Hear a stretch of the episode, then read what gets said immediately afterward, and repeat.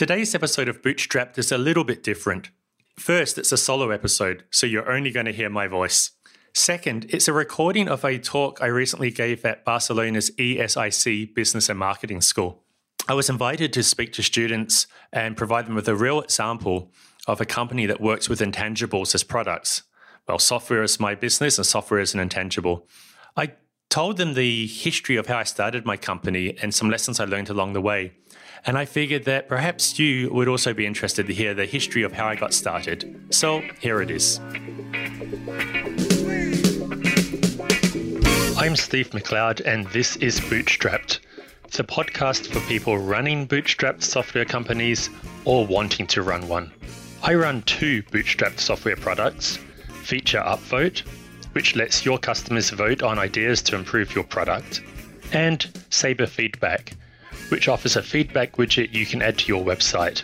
Follow along as I learn from talking to other bootstrappers and experts, and just maybe you'll learn something too.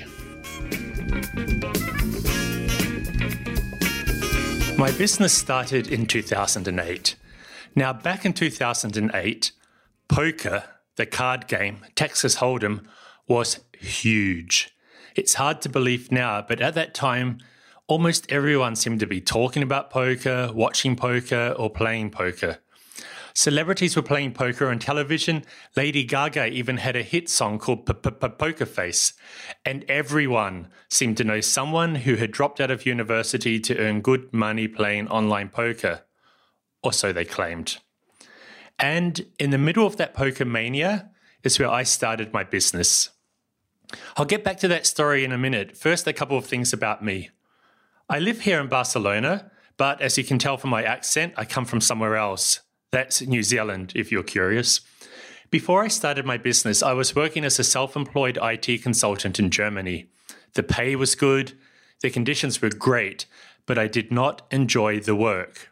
Actually, I strongly disliked my work because it's not what I wanted to be doing. What I wanted to do, my ambition, my dream even, was to run my own business selling software that I had created myself. And in 2008, that's exactly what I did. And I did it almost by accident. It's now 2020, and I've been running this successful software business for 12 years. It's a small company, tiny even. We're just five people, all working part time. And the company is tiny by design. I don't want it to get much bigger because I enjoy the lifestyle that running a tiny company gives me. I work when I want, I don't work when I don't want, I travel a lot. I spend a lot of time with my family and on my hobbies. And best of all, there isn't much stress. I've never taken an investment. I'm a bootstrapper, which means that I started the company using only my own savings and time. Not taking investment has given me freedom freedom to do things the way I want to do them, freedom to work only when I want to, and freedom to truly feel like I am my own boss. Okay, enough about my background. Let's go back to the story of how I created my business. I told you that poker was huge in 2008. I got caught up in this poker mania. My colleagues at lunch every day kept talking about how they were playing and they were winning or losing. And eventually infected me, and I tried playing online poker for a few weeks. I quickly learned that I'm actually not very good at poker and I kept losing. But I wanted to play better, if only so I could join in those bragging sessions at lunch with my colleagues. Now, I'm a coder, and coders think every problem can be solved with software. Because I'm a coder, I tried to solve my problem with software. So I wrote an app, a very simple desktop app that ran only on my Mac just for me. And this app analyzed my playing history, looking for mathematical mistakes I was making so I could fix them. It also analyzed the playing history of my opponents, looking for those same mathematical mistakes so I could exploit them. And it worked. It showed me that I was making some basic mistakes that I needed to fix, which wasn't bad for two weeks' work, which is what I had put into it at that stage. It didn't make me into a great poker player, but it did help me improve. I lost less, and sometimes I even won. Now, if you're a poker player, you probably want to know what things it helped me improve. It told me to be tighter pre flop, it told me to be more aggressive, both pre flop and post flop. and it told me to have more positional awareness. For the rest of you, it's enough to know just that it helped me improve at poker. So at the time, I had this friend, this half German, half Swedish guy who was a poker freak. He was almost always playing poker or talking about poker. So I contacted him, asked him if he wanted to take a break from playing poker for an hour and join me for a coffee. He did, and I showed him my app, and I still remember his response.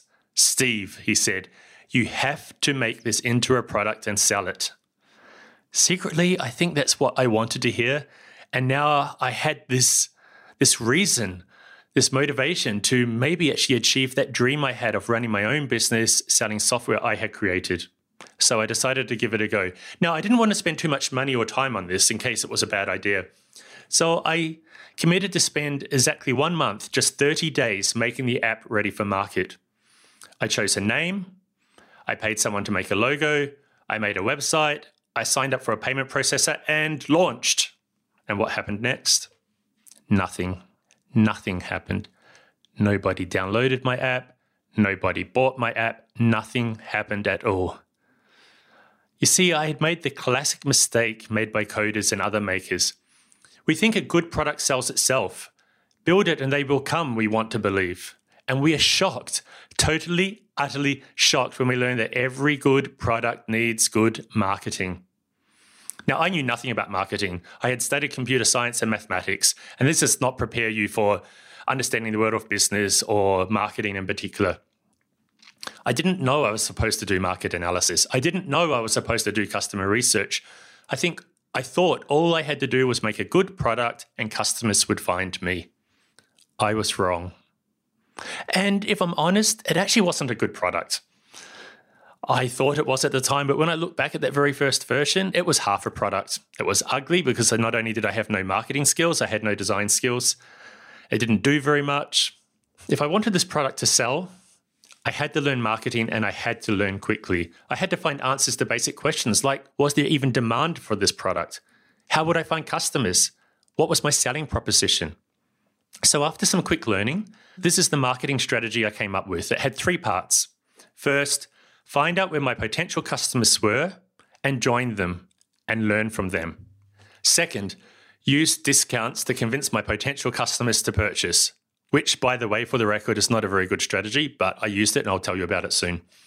And third, get every piece of feedback I could about anybody showing early interest in my product, use it to make the product better, and then feed that back into part one of this marketing strategy. So let me go into those three parts in detail. For part one of my marketing strategy, I went to where the poker players were. First, I tried playing some live poker tournaments at the nearest casino in Wiesbaden in Germany, where I was still living. I found that the people at those tournaments actually didn't care about software. And it kind of figures in hindsight. I mean, they were playing real life poker. They didn't need a tool that was for online poker. Then I found that there were enormous online poker communities with tens of thousands of people active in them. And I started participating. And this was a better match. You see, in those communities, people were already discussing frequently about tools they use, software products they use to improve their game. I discovered there were already competing products.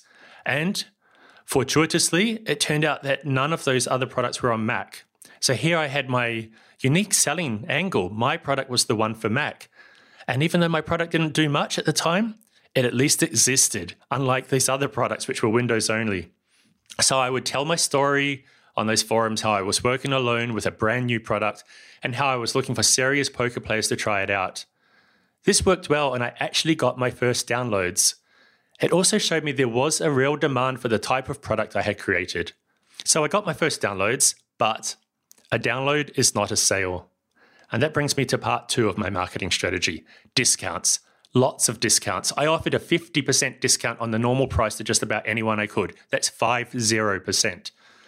See, my theory was that people love discounts and will often buy something just because they love the feeling they got a bargain. A person might not buy my product just for $25, but if it's normally 50, but 25 today only or this month only, then perhaps they'll get out their credit card. Now, I didn't mention these discounts on my own site, but I did on the online poker communities. I would write to anyone showing interest that they could have a discount code. I believe that those discounts also made my first customers more forgiving that my app was still very basic and unpolished. And if I'm honest with myself, partly I didn't believe it was worth the price. This is another classic problem about coders. We undervalue ourselves, and offering discounts made me feel like actually I could sell it. Finally, offering discounts gave me an excuse to establish personal contact with people testing out my app. So, how could I afford such discounts? Because it's software. For a non tangible product like software, the marginal cost of every sale is tiny. It's not zero, but it's close enough to zero that you can act like it is. Even with a massive discount, I still made a profit. Now, in the long run, I didn't want to be selling always at a discount because that would hurt my potential income. But in the short term, it did help me get the first customers. So, on the topic of discounts, I have to say I actually stopped this strategy after a couple of months. You see, I noticed that people were starting to find my product and download it and buy it without any interaction with me and without being offered discounts. And that gave me some self belief that I actually had a product that was worth what I was charging. And now, part three of my marketing strategy feedback. I made it so easy for people to give me feedback. I asked for it to make it clear I was welcoming it. I wrote anywhere I could that I wanted feedback. And I replied personally to every feedback email I got. Not just thanks for your feedback, we'll consider it. I really wrote prodding for more detail and uh, trying to get more information. You know, the personal touch from the founder, it works. So here's a trick I did in those early days. If I received an email and they asked for a specific improvement, let's just call it X, they wanted me to add X to the software. If that was already in my plans for the next few weeks or months, I would stop everything I was doing and add it straight away. Now, I don't mean I would do it tomorrow or the next week. I would stop reading that email. Before answering it, I would go and add that feature to the software if it was practical. I would release a new version, make it available for download. Then I would go back to the email and answer it just a few hours after receiving it. And I'd write something like, Thanks for the suggestion. I thought think it was a really good idea. So I've already added it to the software. You can download it now and you'll have that feature. This blew people's minds. It created awesome word of mouth referrals. And it even got people going back to those online poker communities and on their own initiative telling people about my product. Now, the best conversations promoting your product are the ones you don't need to be part of. So, this strategy wasn't sustainable, but for the first six months or year, it worked well for building up a loyal group of customers who would tell their friends about me and my product. So, this is another great advantage of digital products and non tangible products in general. You can change it. You can change it often and you can change it easily. If you have an efficient system for publishing changes, you can improve it every day, and customers get those changes immediately. I discovered that customers loved this. The idea that they buy something and in a week or in a month or in six months' time, the product they bought is so much better when they bought it and they got all the improvements for free. Unbeatable. And as I did, you can even launch an unfinished product, a prototype, and then use feedback to find out the most important things that it's missing. So that was my three part strategy. And did it work? Well, it did. It did pretty well for somebody who actually didn't know much about marketing. In the first month, I had no sales, but I did get some downloads and importantly, some feedback. In the second month, I had three paying customers. The third month, 10 sales, and then 30 sales. Sales kept going up, and a year later, I quit my day job altogether so I could work full time on my app. By the way, the first sale was one of the most awesome experiences I've ever had. A stranger on the internet had given me money for something I created. A stranger on the internet had given me money for something I created. I couldn't believe I had achieved this. And even though the first sale was only for $25, I was ecstatic. I have to admit, I was literally jumping up and down with excitement in the room I was in at the time, alone, thankfully. Something else I should mention if I've made all this sound easy, it wasn't. I worked hard and I had a lot of self doubt about whether the product would ever be successful enough to justify the lost weekends and evenings. You see, I was doing all this in weekends and evenings at first. It was hard work. For a whole year, I did not have much of a social life. It was a challenging year. I didn't know whether this was time I had wasted. So, when I was able to quit my day job and then spend my weekdays working on my product, I got my weekends and evenings back. And that was the second best moment after the first sale. So, this was all a long time ago, and I no longer own the product. I lost interest in poker. I got terribly bored working on the same product for so many years. And so I sold the product to someone else, a company that has other products in the space. And that's the end of part one. Now for part two. Today I have a different product, also a software product, and I want to tell you about this one because I did things differently this time. So, this new product is a subscription based web app, what the industry calls software as a service or SaaS or SaaS. It's less interesting to you, maybe, but it's more profitable. And it came about because of my experience with the poker app. This product, which is called Feature Upvote, helps product owners deal with the flood of customer feedback that I found myself receiving. With the help of the small team I had built up, I created this software when I still had the poker app, and I created it to solve a painful problem in my business. The problem was this my strategy of encouraging feedback was working too well. I was receiving more feedback than I could cope with. I was drowning in customer feedback, and I didn't have a good way to manage it. It was stressful for me and frustrating for my customers because they would make suggestions and never learn what was happening with them. I just didn't have the time to add all the things people asked for anymore. So, the product I have today helps product owners solve this problem by making your future plans public and letting customers vote on what you should do next. Things were different with this product, and that's because I knew more about marketing. Now, I'm still no expert, but I knew there were some things I needed to do if I was going to get customers.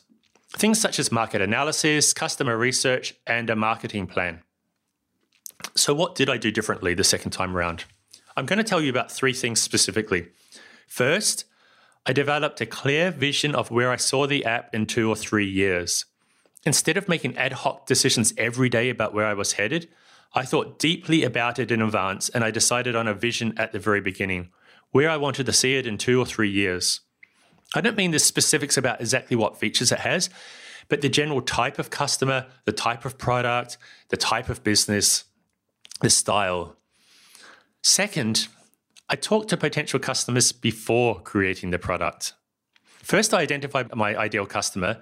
Then, I found people who were similar to ideal customer, preferably physically, but if not, somebody I could communicate with over email. And then I would meet up where possible and I would ask them their thoughts about what I was planning. I would ask them if they saw any value in it, what they would want in such a product, and what reasons they'd see for not using it. These conversations were so helpful. They told me about concerns people had that would stop them using the product, that would stop them from buying the product. And they told me about essential features that it needed to do if anybody was to use it. A good percentage of all people I talked to seemed interested in the product and saw value in it. That was all before I had written much code at all. So, the third thing I did differently the second time around, I developed a marketing plan before launching. By doing some research, I learned that there was a proven way to market this type of product, a subscription web app aimed at businesses. And that is content marketing and search engine optimization or SEO. Now, there's other channels that people use, but these are the two proven ones that company after company finds actually works for them. So, in other words, my marketing plan was to encourage Google to send me customers. So, I put this plan into action even before launching the software. In fact, six months before launching, I had already created a landing page, a basic website just telling people that the product was coming and what it did, and a place where I could hook in content as I wrote it. I started with the marketing and then I proceeded to development. So, those are three things I did differently the second time around. I had a vision, I did customer research, and I put together a marketing plan. They all lacked a lot of detail. I'm not a detail oriented person, but at least I had something. Question Did this more thoughtful approach work? Well, it did. It was enough to get me my first customers, and it gave me the profitable, low stress business that I have today. Before I run out of time, let me summarize quickly what I've learned about creating and selling a non tangible product. Just four points. First, the marginal cost of a non tangible product is close to zero, and that opens up sales and marketing techniques that are not available to physical products. Second, non tangible products are malleable, you can change them as often as you want, and that gives you flexibility in your marketing strategy. Third, a non tangible product still needs the same discipline as a physical product. You still need to define your target market and you still need to do market research. Fourth, and finally, you can start a non tangible product without investment. Because there's no ongoing manufacturing costs, anyone can start a non tangible product. There's still a lot of hard work to do, but in the short term at least, you can replace money with time. The only thing you need to get started is determination. Even each of you could start creating a non tangible product today. And that's it. Thank you.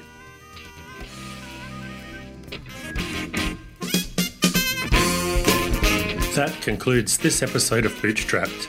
You can discuss this episode and other bootstrapping topics on our forums at discuss.bootstrapped.fm.